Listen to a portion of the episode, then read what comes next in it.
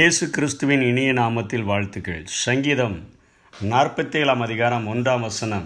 சகல ஜனங்களே கைகொட்டி தேவனுக்கு முன்பாக கெம்பீர சத்தமாய் ஆர்ப்பரியுங்கள் என்று சொல்லி சங்கீதம் சொல்லுகிறது. நாற்பத்தி ஆறு பத்திலே நீங்கள் அமர்ந்திருந்து நானே தேவன் என்று அறிந்து கொள்ளுங்கள் என்று சொல்லுகிறது. இங்கே கைகொட்டி தேவனுக்கு முன்பாக கெம்பீர சத்தமாய் ஆர்ப்பரியுங்கள் என்று வேதம் நமக்கு கட்டளையிடுகிறதை பார்க்கிறோம். அதற்கு கீழாக உள்ள வசனங்களிலும் தேவனை போற்றி பாடுங்கள் பாடுங்கள் நம்முடைய ராஜாவை போற்றி பாடுங்கள் பாடுங்கள். தேவன் பூமி அனைத்திற்கும் ராஜா கருத்துடனே அவரை போற்றி பாடுங்கள் என்று சொல்லி கீழே கடைசியாக அவர் மகா உன்னதமானவர் அவரை போற்றி பாடுங்கள் என்று வேதம் நமக்கு கட்டளையிடுகிறது.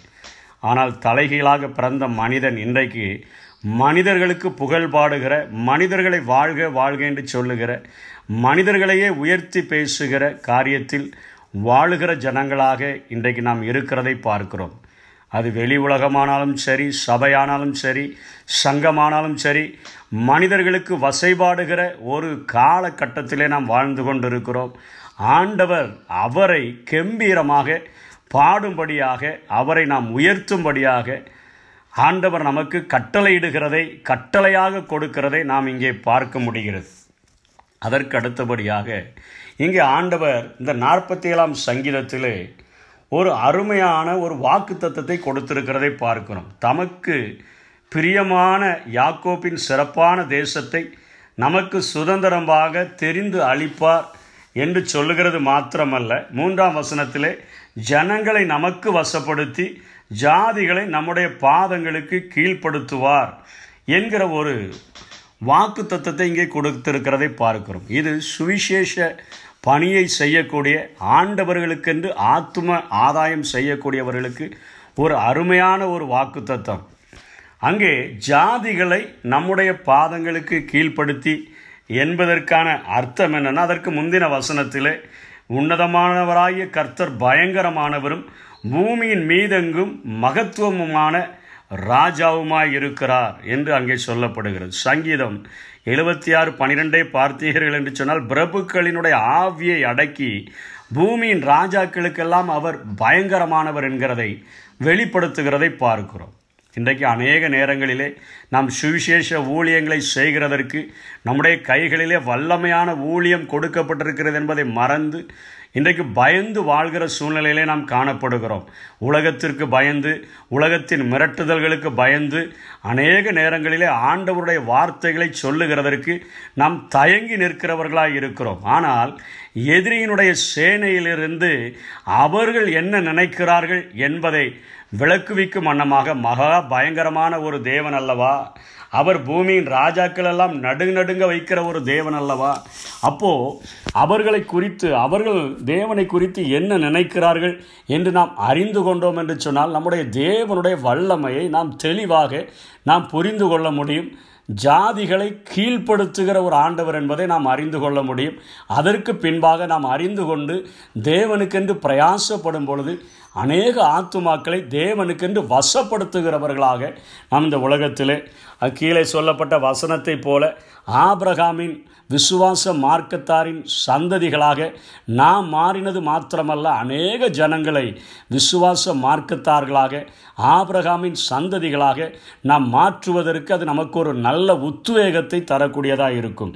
யோசுவா ரெண்டாம் அதிகாரம் பத்தாம் வசனத்திலே இப்போ ஒன்பதாம் வசனத்திலிருந்தே சொல்லப்படுகிறது. அங்கே ராகாப் என்னும் ஒரு வேசியினிடத்தில் யோசுவாவினால் அனுப்பப்பட்ட வேவுகாரர்கள் மறைத்து வைக்கும் பொழுது அவள் தங்களுடைய தேசத்தினுடைய நிலைமையை அங்கே இஸ்ரவேல் ஜனங்களினுடைய அந்த வேவுகாரர்களுக்கு சொல்லுகிறார் தேசத்தை குறித்து எப்படி நாம் யுத்தம் பண்ண வேண்டும் ஜெயிக்க வேண்டும் என்கிற காரியங்களை குறித்து அறிந்து கொள்ளும்படியாக தங்களுக்குள்ளாய் ஒரு விசுவாசம் பெருகும்படியாக வந்த அந்த வேவுகாரர்களிடத்தில் அவள் பேசுகிற அந்த டோட்டல் அந்த பட்டணத்திற்கும் அல்லது அந்த தேசத்திற்கும் உரிய ஒருவளாக ஒரு பிரதிநிதியாக அவள் அங்கே ஒரு காரியத்தை வெளிப்படுத்துகிறார்.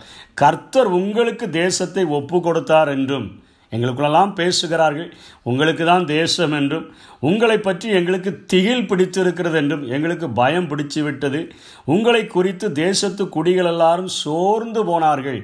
எல்லாரும் சோர். எப்படியும் தேசம் அவர்கள் கைவசமாகிவிடும் என்பதை குறித்து இனியில் நாம் போரிட்டு ஒரு பிரயோஜனம் இல்லை.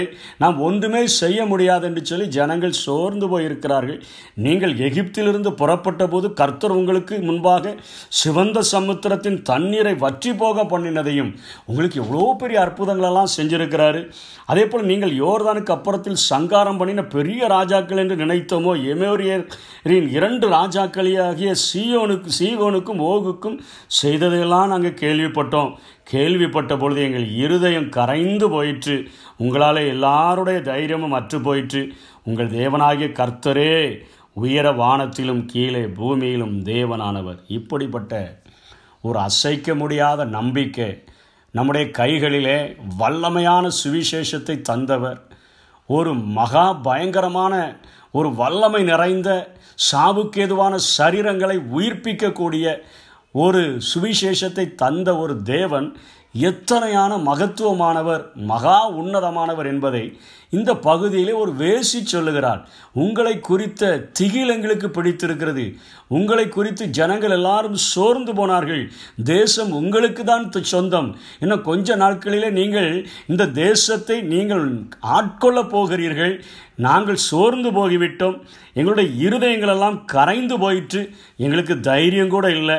உங்கள் தேவனே கர்த்தரே உயர வானத்திலும் கீழே பூமியிலும் தேவனானவர் என்று சொல்கிறார். இந்த ஒரு அசைக்க முடியாத நம்பிக்கை நமக்குள்ளே வந்துவிட்டது என்று சொன்னார் நீங்கள் வானத்திலும் பூமியிலும் சகல அதிகாரம் எனக்கு கொடுக்கப்பட்டு இருக்கிறது என்று இயேசு சொன்னாரே நீங்கள் போய் சகல ஜாதிகளையும் சீஷராக்கி பிதா குமாரன் பரிசுத்த ஆவி நாமத்தினாலே அவர்களுக்கு ஞானஸ்நானம் கொடுத்து நான் உங்களுக்கு கட்டளையிட்ட யாவையும் அவர்கள் கை கொள்ளும்படிக்கு அவர்களுக்கு உபதேசம் பண்ணுங்கள் என்று சொன்னாரே. அந்த கட்டளைக்கு கீழ்ப்படிந்து இவ்வளோ பெரிய மகா உன்னதமான தேவனை நாம் சுமந்து கொண்டு செல்லும் பொழுது நிச்சயமாக ஜனங்களை நமக்கு வசப்படுத்துகிற ஒரு ஆண்டவராகவும் ஜாதிகளை நம்முடைய பாதங்களுக்கு கீழ்ப்படுத்துகிறவர் என்பதற்கு இந்த ராகா சொல்லுகிற ஒரு காரியமே போதும். அவளே தெளிவாக சொல்லிவிட்டாள் எங்கள் ஜனங்கள் எல்லாரும் சோர்ந்து போய்விட்டார்கள். தேசம் உங்கள் வசமாய் மாறிவிடும். எங்களுக்கு தைரியம் இல்லை எங்களுக்கு ஒரு காரியமும் இருதயம் எல்லாமே கரைந்து போயிற்று. உங்கள் ஆண்டவரே இவ்வளோ பெரிய செங்கடலை பிளந்த ஆண்டவர் அல்லவா? பெரிய ராஜாக்களாகிய சீகோனுக்கும் ஓகுக்கும் செய்ததையெல்லாம் நாங்கள் கேள்விப்பட்ட பின்பு உங்களை நாங்கள் எப்படி எதிர்த்து நிற்க முடியும்? உங்கள் பாதங்களுக்கு கீழாக நாங்கள் வருகிறோம் சரண்டர் ஆகிறோம் என்று சொல்லி சுவிசேஷத்துக்கு எதிர்த்து நிற்கிறவர்களை ஆண்டவர் இப்படியாக சரண்டர் பண்ணுகிற ஒரு தேவனாகவும் அவர் இருக்கிறார் என்பதை இந்த சங்கீத பகுதி நமக்கு தெளிவாக காண்பிக்கக்கூடியதாக இருக்கிறது. கடைசியாக நாற்பத்தேழு ஒன்பதிலே ஜனங்களின் பிரபுக்கள் ஆபிரகாமின் தேவனுடைய ஜனங்களாக சேர்க்கப்படுகிறார்கள் என்று சொல்லி இந்த காரியம் முடிவடைகிறதை நாம் பார்க்கிறோம். கலாத்தியர் ஏழாம் அதிகாரம் ஒன்பதாம் வசனத்திலே விசுவாச மார்க்கத்தார் யாவரும் ஆபிரகாமின் பிள்ளைகளாக மாற்றப்படுகிறார்கள். ஆண்டவர் அவனை அழைத்து கொண்டு போய் கடற்கரை மணலத்தனையான வானத்தை நட்சத்திரங்கள் அனைத்தையான உனக்கு ஆசீர்வாதங்களை தருவேன் என்று சொன்னாரே.